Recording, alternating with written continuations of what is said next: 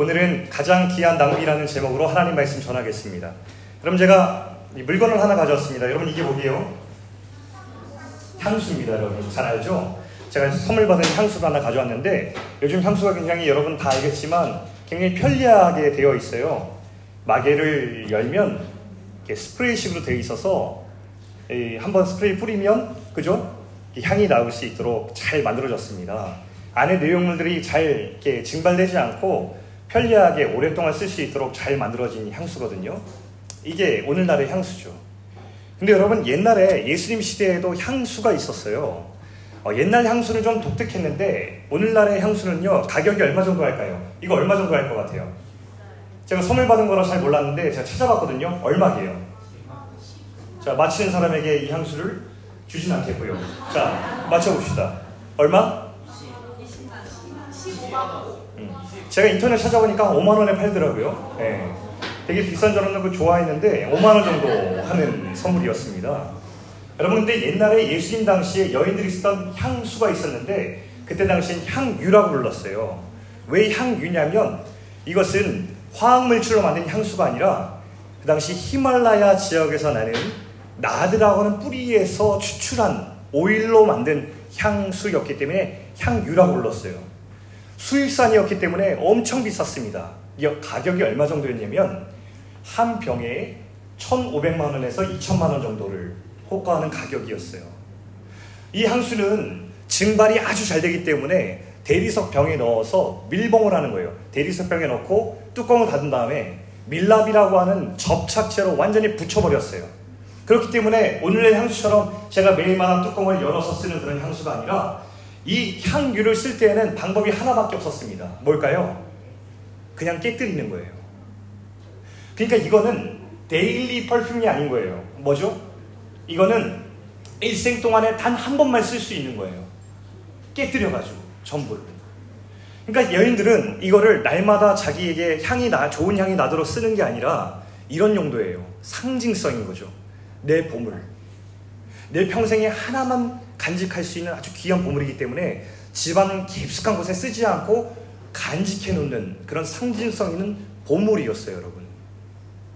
여러분 이 보물이 바로 향유였다는 것이죠. 여러분들에게 가장 귀한 보물은 무엇인지 묻고 싶어요. 여인들에게 이 향유는 평생 동안 간직해올 보물 1호였어요. 여러분들에게 보물 1호는 뭐예요? 여러분에게 그런 귀한 물건이 있어요? 아니면 어떤 컬렉션 같은 거 있어요? 아니면 시간? 공부? 여러분의 어떤 목적? 무엇인지 모르겠어요. 한번 생각해 보면 좋을 것 같아요. 오늘 본문에 보니까 예수님께서 죽기 직전의 사건이에요. 어느 집에서 식사를 하시는데 한 여인이 걸어 들어옵니다. 근데 너무 의외의 상황이었던 게 뭐냐면 이 여인의 손에 향유가 들려 있었어요. 여러분 제가 말했죠? 여인들은 향유병을 들고 다니잖아요. 깨질까 깊숙한 곳에 보관하는 것이죠. 그런데 사람들이 깜짝 놀랐어요. 그 여인이 걸어 들어오는데 손에 그 값비싼 향유 병이 들려 있어요. 그런데 더 충격적인 사건은 뭐였냐면 이 여인이 그렇게 뚜벅뚜벅 걸어 들어오더니 이 향유병을 깨뜨려서 그 전부를 예수님의 머리에 부어버렸어요. 사람들이 화가 났습니다. 아니 도대체 당신 뭐 어떤 사람이길래 이 비싼 것을 이렇게 낭비합니까? 라고 막 나무랬어요. 혼을 냈어요. 같이 한번 읽어보겠습니다. 시작.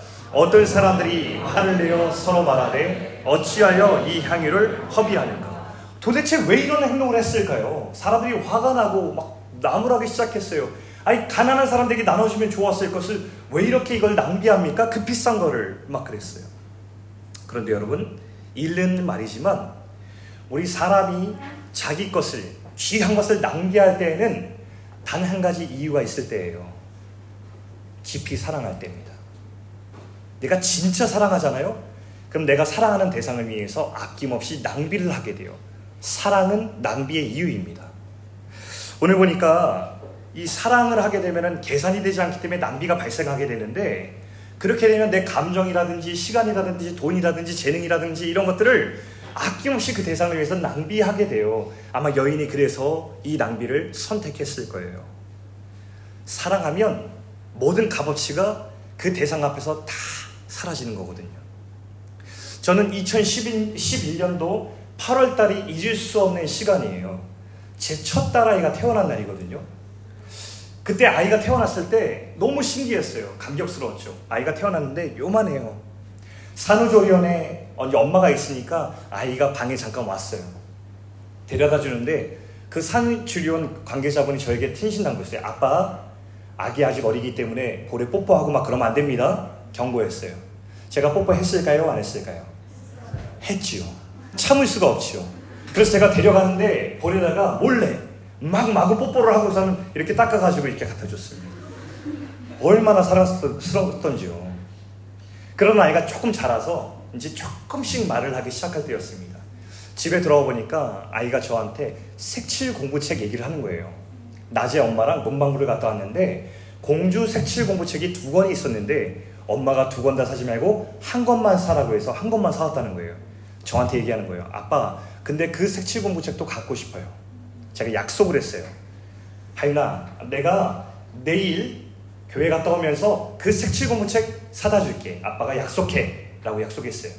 다음 날이 되었습니다. 굉장히 바쁜 날이었어요. 그리고 저녁 늦게까지 저녁 시간을 훌쩍 지나서 집에 들어오게 되었는데 문을 딱 열었어요. 근데 갑자기 하윤이가 앞에 딱 있는데 저한테 그러니까 아빠 색칠 공부책 사왔어요? 두둥 잊어버렸어요. 제가 어떻게 했을까요? 가방을 현관에 던져버리고 그 길로 나가면서 전화를 걸었어요. 문방구 사장님께 사장님 문 닫지 마세요.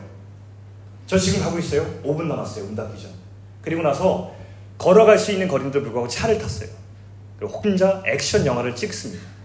추월해서 막 이렇게 가가지고 거기 앞에 딱 끼 세우고선 차문을 벌컥 열고선 뛰어 들어갑니다. 그리고 2,500원짜리 공주 색칠 공부책을 제가 들고 집으로 돌아옵니다. 혼자 얼마나 박진감 넘쳤는지 몰라요. 그리고 미소를 지으면서 들고 오는데 제가 얼마나 바보 같은지 내일 사도 될 것을 그 액션 영화를 혼자 찍으면서까지 그 색칠 공부책을 들고 오면서 바보같이 웃었어요. 우리 하윤이가 좋아하겠다. 여러분 이게 뭐죠? 사랑. 사랑을 하면 무모해지고 사랑을 하면 계산이 되지 않는 거예요. 그 대상 앞에서 내가 바보가 돼요. 여기서 낭비가 되는 것이죠. 제가 영화를 한 편 봤는데 이 영화는 1998년도 토론토에 있었던 한 사건을 모티브로 만든 영화예요. 이름 존 큐라고 하는 영화인데 여러분 본 적 있어요? 이 영화에는 존이라고 하는 이 주인공이 등장해요. 아들이 하나 있었어요. 이 아들을 너무 사랑했어요. 근데 아들이 야구 경기를 하다가 쓰러진 거예요. 병원에 데려갔습니다. 근데 심각한 거예요. 바로 심장 이식 수술을 하지 않으면 목숨을 잃게 된다는 병원 의사의 증언이 있었어요. 근데 더 문제가 뭐였냐면 이식을 받으려면 대기자 명단 올려야 되는데 여러분 미국의 의료보험제도 아시잖아요? 여러분 돈이 없으면 대기자 명단에 오를 수가 없고 수술을 받을 수 없어요. 그래서 이 아빠가 어떻게 했는지 알아요? 여기저기 알아보고 사정을 하고 빌었는데도 불구하고 방법이 없는 거예요. 그러자 이 아이, 아빠가 아이를 죽일 수 없으니 이 병원 관계자를 다 접수해서 인질로 잡고 수술을 요구해요. 근데 이 아버지가 착한 사람이었어요. 단지 아들을 너무 사랑했기 때문이에요. 근데 아들을 너무 사랑하니까 인질로 잡힌 사람들마저도 나중에는 어떻게 생각하냐면 이 인질로 잡은 그 아빠를 너무너무 불쌍히 여기기 시작해요. 지지해줘요. 그러다가 이 아빠가 마지막에 보니까 방법이 다 끊겨서 딱 하나밖에 안 남았어요. 뭘까요? 자기 심장을 주는 거. 의사를 찾아가요. 제발 수술해준다고 약속해줘요. 의사가 안 된다고 해요. 전 그럴 수 없습니다. 근데 그 아버지가 내 아들을 내가 묻을 수 없습니다. 아들이 나를 묻어야지 내가 아들을 묻을 수 없습니다. 수술해주세요. 의사가 어쩔 수 없이 수술하겠다고 약속을 해줘요. 그러자 이 아버지가 수술대에 누워요. 그리고 권총으로 자기 머리를 겨눕니다. 여러분, 영화 어떻게 됐을 것 같아요? 나중에 보시기 바랍니다. 뭐냐면 포인트는 어디 있냐면 아버지의 사랑이 있기 때문에 잘 보세요 여러분 이 영화를 보면서 제가 느꼈던 건 뭐냐면 아버지 사랑이 참 귀하다. 여러분 이 영화 보는 사람들이 많이 눈물을 흘려요. 아버지가 아들 살리기 위해서 별 행동을 다 하거든요. 되게 무모해지고요. 자기 생명을 다 걸어요. 근데도 하나도 아까워하지 않는 거예요. 근데 여러분 이 아버지의 사랑 앞에서 모두가 다 잠잠해질 때 저는 한 분이 생각났어요. 하나님 아버지예요. 내가 왜 아버지, 하나님 아버지가 생각나냐면 여러분 아버지가 자기 아들을 위해서 생명과 목숨을 다 거는 사랑이 누구도 넘볼 수 없는 가장 귀한 사랑이라고 했잖아요. 근데 더 귀한 사랑이 하나 있거든요. 내 생명을 낭비하는 것보다 더 어려운 게 뭔지 아세요? 내 자녀의 생명을 낭비하는 거예요. 여러분, 제가 아이를 키워보니까 여러분 아직 모를 수 있는데 제 딸 아이가 아파서 병원에 가서 링거 바늘이 그 간단한 팔을 통과하는 걸 볼 수가 없겠더라고요. 할 수만 있다면 의사 선생님 제 팔에 10개 꽂아도 좋으니까 여기다 꽂으세요. 라고 하는 게 아빠의 심정이거든요. 근데 아빠가 정말 괴로운 건 뭐냐면 내 팔에 10개의 링거 바늘이 들어가는 게 아니라 내 자녀의 생명이 들여지는 거 이거는 견딜 수가 없거든요. 근데 성경에 뭐라고 써 있는지 아세요? 요한복음 3장 16절에 이렇게 기록되어 있어요. 우리 같이 한번 읽어보겠습니다. 자, 3장 16절 시작. 하나님이 세상을 이처럼 사랑하사 독생자를 주셨으니 이는 그를 믿는 자마다 멸망하지 않고 영생을 얻게 하려 하심이라. 영어 성경 보니까 하나님께서 우리를 너무 사랑하셨어. 너무 사랑하셔서 독생자를 주셨대요. 영어 성경에 뭐라고 써있는지 아세요? One and only son이에요. 하나밖에 없는 자기 아들을 우리를 위해 낭비하셨다는 거예요. 세상에서 가장 위대한 사랑은 아버지가 자기 생명을 낭비한 건데 이 성경의 이야기 속에서 가장 위대한 사랑은 뭐냐면 우리를 살리기 위해서 자기의 아들 단 하나 밖에 없는 one and only Son의 생명을 우리를 위해 낭비하셨다는 게 성경의 메시지. 우리를 그렇게 사랑하신대요. 여러분, 오늘 본문 속 여인이 왜 이 향유병을 깨뜨렸는지 아세요? 여인이 바보라서가 아니에요. 돈이 많아서가 아니에요. 예수님이 살아계실 때 이렇게 얘기했거든요. 내가 너희들을 위해서 곧 십자가에 달려 죽고 다시 살아날 거야 라고 예고하셨는데 그 이야기를 사람들이 잘 염두에 두지 않았어요. 근데 이 여인은 들었어요. 아, 예수님이 나를 위해서 십자가에 달려 돌아가 죽으신대. 나 같은 생명을 살리기 위해서 저분이 하나님의 아들이 십자가 위에 달려 돌아가 죽으신대. 그 수치와 부끄러움을 나를 위해 당하신대. 라는 것을 들었어요. 그리고 가슴에 담았어요. 그러자 이 여인이 할 수 있는 게 뭐냐면 자기 집안 깊숙한 곳 가장 귀한 옥합을 꺼내 들고 예수님께 나간 거죠. 그리고 주저없이 그 향유 옥합을 깨뜨려 버렸어요. 예수님께 드렸어요. 여러분 이걸 뭐라고 할까요? 이걸 예배라고 하는 거예요.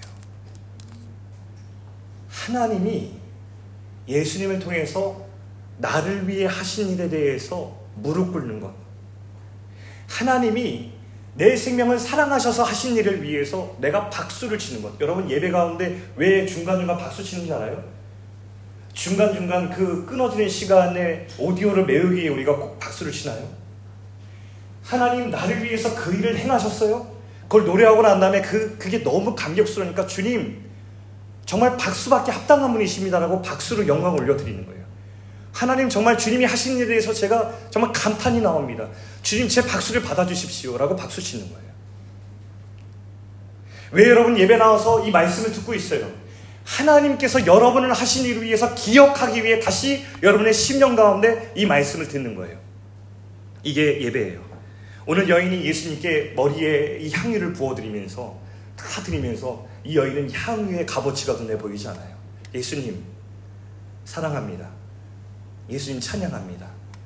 예수님, 내 생명 살리시려고 자기 생명까지 낭비하시는 그 예수님 앞에 전 아무것도 아깝지 않습니다. 라고 엎드려 자기 발로 예수님의 그 향유로 발을 닿는 이 여인의 모습이 바로 예배입니다. 구절 말씀 한번 읽어볼까요? 이 여인을 나무라는 사람들 향해서 예수님께서 이렇게 말씀하시죠. 구절 말씀 같이 읽겠습니다. 시작. 내가 진실로 너희에게 이르노니 온 천하에 어디서든지 복음이 전파라는 곳에는 이 여자가 행한 일도 말하여 그를 기억하리라 하시니라. 저는 이 말이 이렇게 들렸어요. 어디서든지 이 예수님이 우리에게 행하신 복음이 증거되는 곳마다 이 여인처럼 예배하게 될 것이다. 여러분 우리가 왜 모여 있는 줄 알아요? 학원 보충 수업 하듯이 한 시간 보충 수업 받기 위해서 온 게 아니고요. 부모님과의 평화를 위해서 한 시간 종교 수업 받기 위해서 이 자리에 온 게 아니고요. 오늘 우리 삶을 위해서 하나님의 아들이 행하신 일을 보고서 박수치고 무릎 꿇고 말씀 듣고 기억하고 다시 그분이 행하신 일 감탄하기 위해서 이 자리에 모여 있는 줄 믿습니다. 그게 예배예요, 여러분. 내 가장 귀한 것을 깨뜨리고도 아깝지 않은 그 예배. 오늘 그런 모든 예배를 드릴 수 있는 저와 여러분 될수 있기를 바랍니다. 여러분 이게 예배예요, 여러분.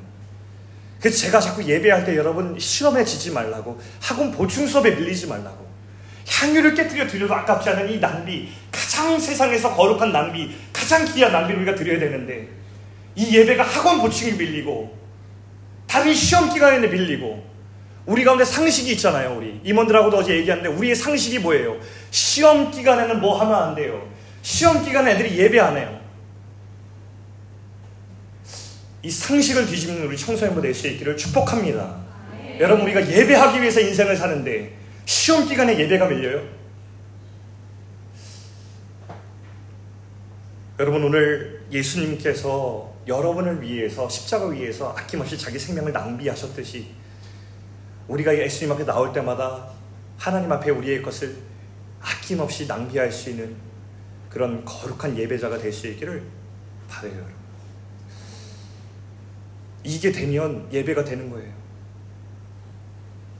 우리 같이 한번 찬양하겠습니다.